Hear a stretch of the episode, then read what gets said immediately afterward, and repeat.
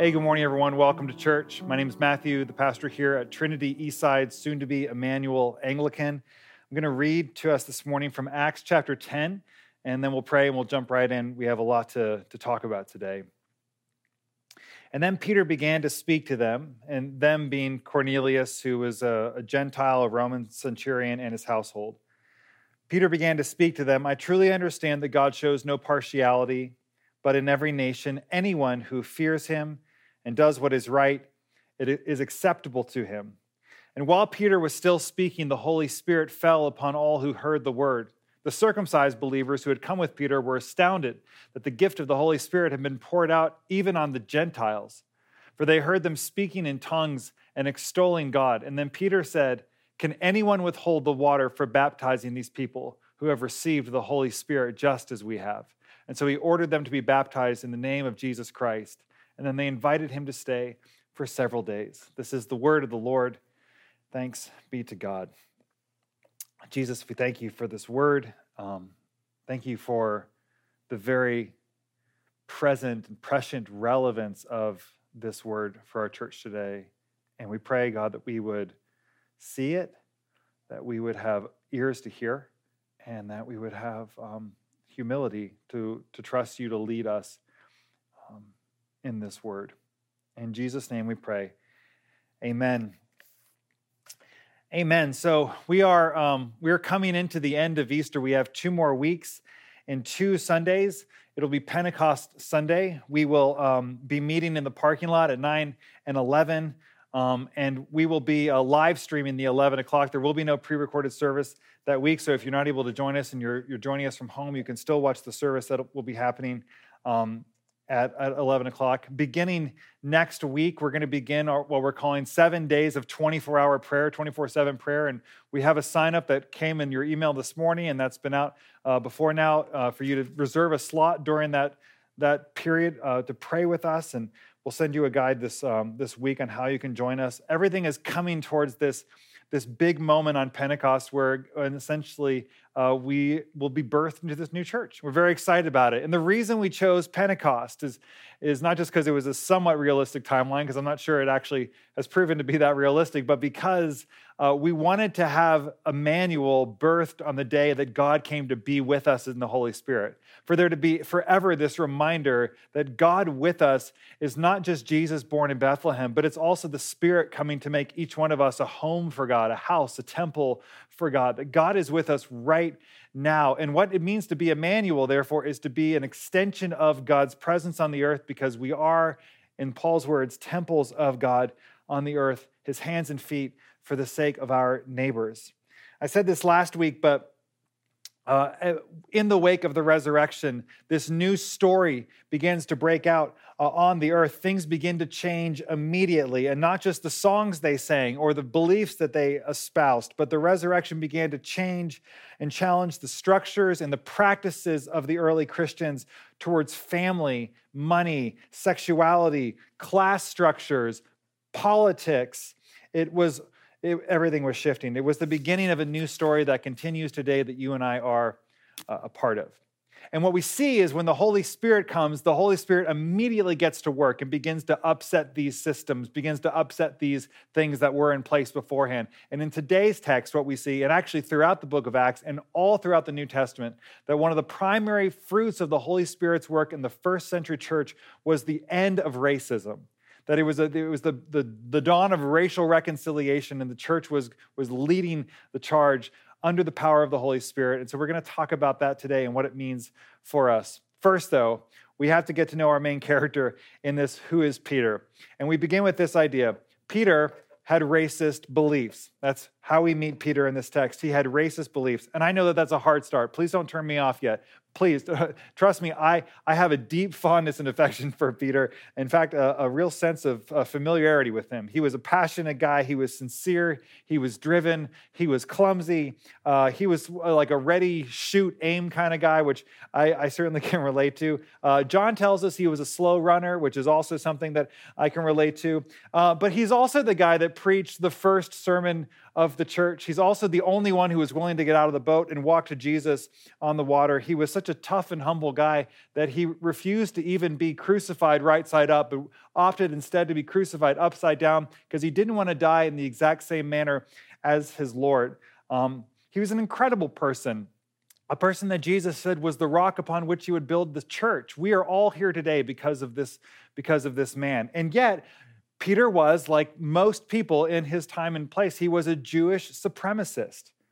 He, he believed that the Jewish race was superior in every way, that they were the chosen and elected people of God, and that put them in a place of superiority versus their neighbors around them, namely the Gentiles, which is just a, a word that means uh, the nations or people from other, other nations. We know in the book of uh, Galatians, for example, one of the earliest books in the New Testament, Paul writes about an encounter he has with Peter where he has to publicly confront him over Peter's obvious racial bigotry that was harming the church at that time and excluding non Jewish members from church activities. And Peter was trained in this worldview. It was, it was funded by a misreading of the Old Testament and what it meant to be the elect people of God. This idea of election is still part of the church, and it is still um, misappropriated to mean that people who are in versus the people who are out. To be the elect people or the chosen people of God in the Old Testament was not a way of saying these people are in and these people are out, but it was a way of saying these people have the vocation of going to these people and bringing everyone to Yahweh. The Jewish people weren't meant to hoard the experience of Yahweh to them for themselves. They were actually called, their vocation was to be chosen in order to bring all the nations, all people to Yahweh. But this was all backwards by the time Peter is on the scene. And like most people in his day and age, um, he naturally believed that Jewish supremacy meant uh, that the people who were not Jewish were below him. Uh, they were unclean.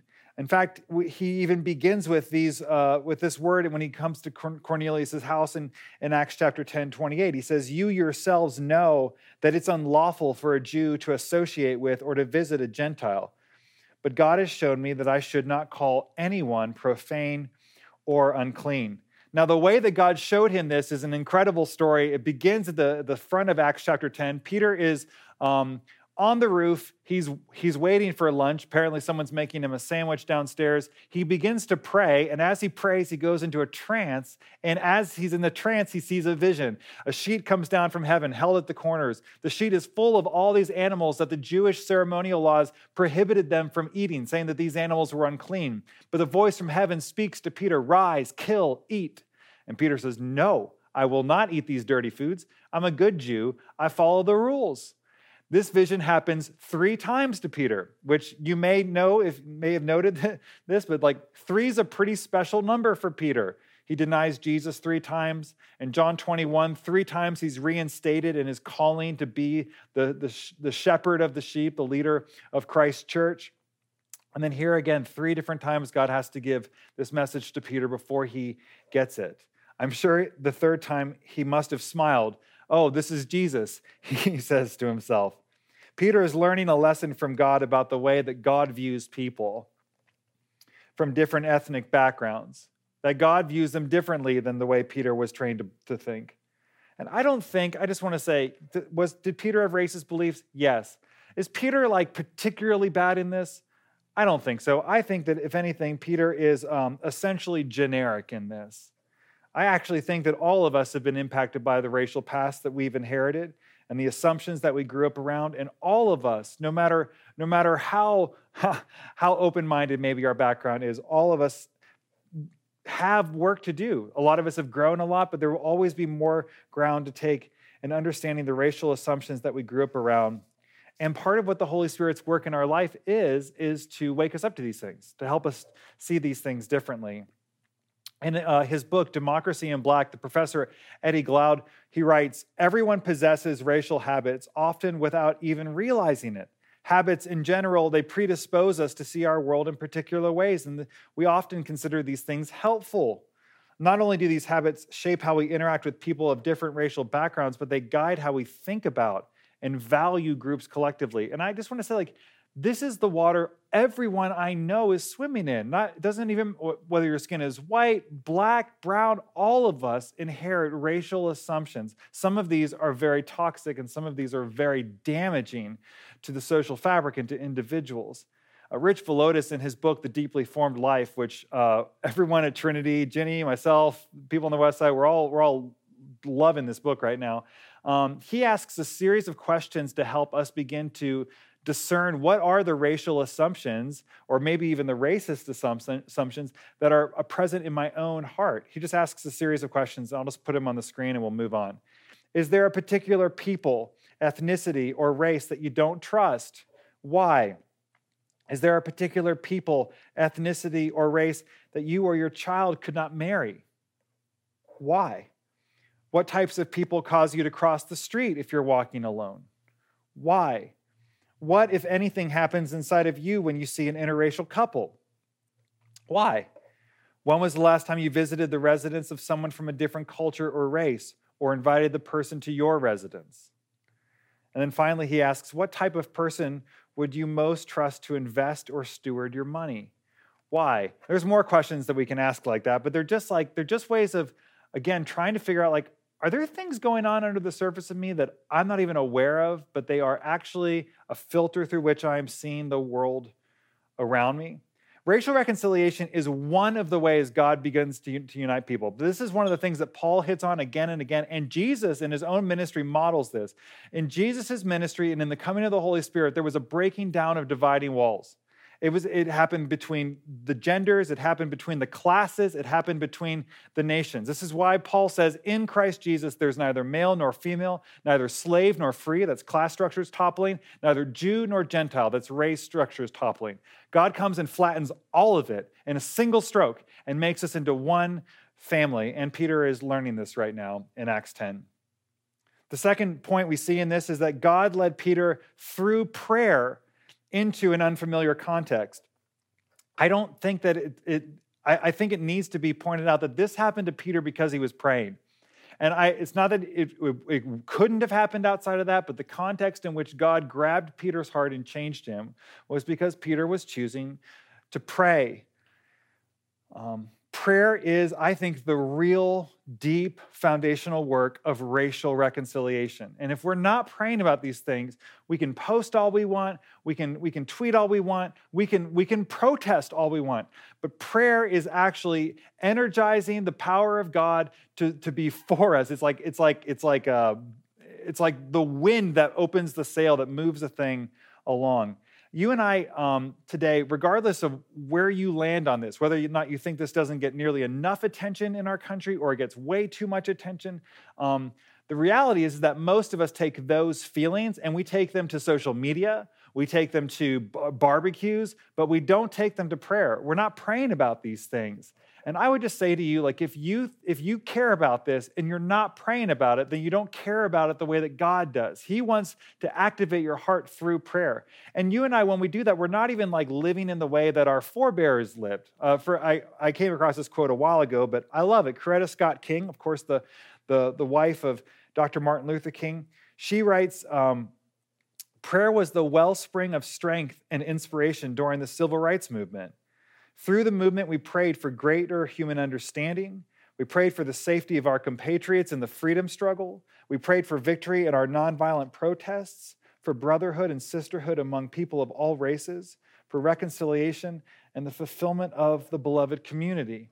That should be like just something that you and I are praying through that list right there, uh, weekly, daily, this is how we actually will begin to align our heart with God's heart. If we think that we know what God thinks about this, but we're never talking with God about these things, we can't say that we know that. It was through prayer. Thirdly, Peter discovered that God, when he got there, was already working. God was already speaking. He's speaking to Cornelius. Cornelius has a vision. He sends some Gentiles. They go and find Peter at this house where he's having this crazy dream, trance thing with the sheet. They say, Hey, our master, who's also a Gentile, says that you need to come. Would you please come to his house? He wants to hear. God says, You have a message for us. God's doing this whole thing. He's orchestrating the whole thing. He's setting up Cornelius and his family. He's setting up Peter to come and be the messenger. When Peter comes, he begins to preach. He gets into the gospel, and it says, While he was still speaking, the Holy Spirit falls. It's like God, God's running the entire show. Peter is not the one that's holding this all together. Peter probably didn't even need to be there. But if Peter hadn't had an open heart, uh, an open ear to what God was doing, Peter would have missed this. Peter could have missed this incredible moment when God um, brings the gospel to the nations. And God wanted to use Peter. I just want to say, God wants to use you and me in these things. He wants to lead us into these places where we will see significant, powerful fruit. But we can just ignore it, we can stay shut up. Um, one of the things that uh, Rich also outlines in his book is what he calls incarnational listening which I thought was really helpful because basically this is how you and I begin to have our mind and our hearts formed in new directions. So we're praying about these things, we're following God's leading, but how do I actually begin to put myself in the skin of another person, into the experiences of another person? And Rich just gives three three main uh, points. One, he says we have to first of all we have to leave our world. We have to be willing to let go of what's familiar, take the risk, and step out. Second, enter into someone else's world. That's what incarnation is. Practice active, humble, curious, generous listening. And then finally, allow yourself to be formed by others. Open up to their worldviews while holding on to yourself. I think that this is, for me, this has been the, the, the, the, the work of the last 12 months for me is, is, is reading things I would never read before and having conversations I've never had before and letting someone else's experience come as powerful and sometimes more powerful in describing the reality of our lived experience as, as my own. And um, it's not like always easy work, but this is actually how we begin to experience oh, God's doing something there. God's already been there, He's already present. Um, and then finally, the last thing I'll say is this, and I already hinted at this, but the first miracle of the church's birth was racial reconciliation. It was the first thing. Uh, Acts chapter 2, which we're going to look at in a couple weeks on Pentecost, is the coming of the Holy Spirit. And the first thing that happens at the coming of the Holy Spirit is the undoing of the Tower of Babel. Babel is that sort of story from, from early on in Genesis where people are trying to build a giant sort of temple to God and get to the top and be as powerful and great as God. And God scatters them and they come, they, they all get different languages and they become their own people groups. And it's the, it's the division of the nations. And in Acts chapter 2, the Spirit falls and suddenly everyone's hearing the same language. Babel is undone. The first thing the Spirit does is bring about racial reconciliation. In fact, one could argue that the primary fruit of the gospel is not going to heaven when you and I die, but it's the miraculous new family that's been created out of the death and resurrection of Jesus. Reconciliation this is something that Jenny shared in our membership class um, a couple weeks ago, but also comes from Rich's book. Reconciliation is an ongoing spiritual process that involves forgiveness, repentance, and justice. I think those three things are so important. There's forgiveness and repentance, and that can be both personal and also structural, corporate, communal, communal repentance, communal forgiveness, and then justice that restores broken relationships and broken systems to reflect God's original intention for creation um, and flourishing. Esau McCaulley, in his book Reading While Black, which I couldn't recommend highly enough, I, I love Esau. I'm so grateful to be in a diocese with him. Um, he writes God's vision for his people is not the elimination of ethnicity to form a colorblind uniformity of sanctified blandness. Instead, God sees the creation of a community of different cultures united by faith in his Son as a manifestation of the expansive nature of his grace. This expansiveness is unified, or I'm sorry, is unfulfilled unless the differences are seen and celebrated, not as an ends unto themselves, but as a particular manifestation of the power of the Spirit to bring forth the same holiness among different peoples and cultures for the glory of God. So God's eschatological vision, his like his end game, is reconciliation. And if you read the book of Revelation, you read the vision that John has of the new heavens and the new earth, what he sees is not uniformity, but reconciled diversity. People from every tongue and tribe and nation, different dresses, different languages, singing in their own language, coming together and worshiping one king and ruler over all, Jesus Christ the righteous. This is God's heart. And so here at Emmanuel, as we continue to give ourselves to this work, to give ourselves to, to shared lament, to open our ears and to be inquisitive and curious, what we believe we're doing is we are leaning into what God's big dream is for humanity.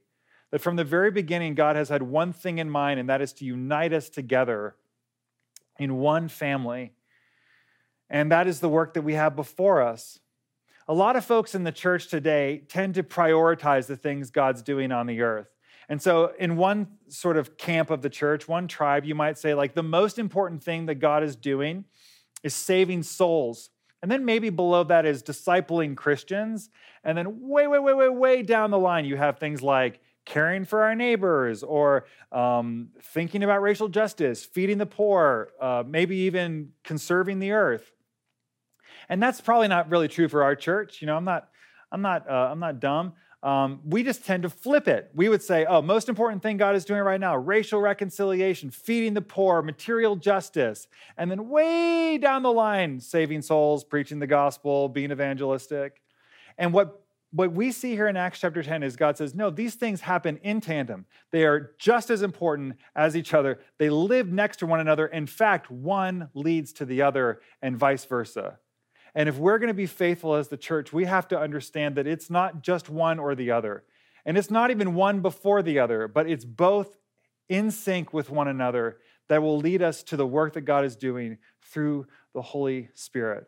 And so, as we come up on the seven days of 24 hour prayer, one of the things that I want to invite you to pray with me during those hours, whatever hour you end up picking and praying with us, is for this that God would make us a church in which not only do we experience racial healing, and God, please let it be, but also a place in which the waters of baptism are overflowing with people who do not know Jesus today, because we think God's doing both works on the earth. Both are a sign of the kingdom to come. Both are a sign of the healing that God has promised for the whole world. And we want to be faithful to that in sync with the work of the Spirit in our lives. And so, God, we do ask for you to do what only you can do.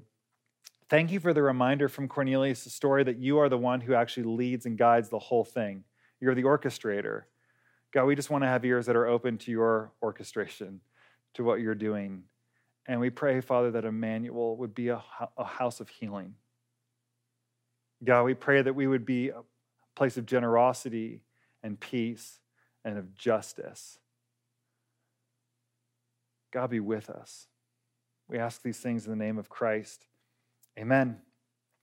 Amen. Grace and peace to you. You are loved. See you soon.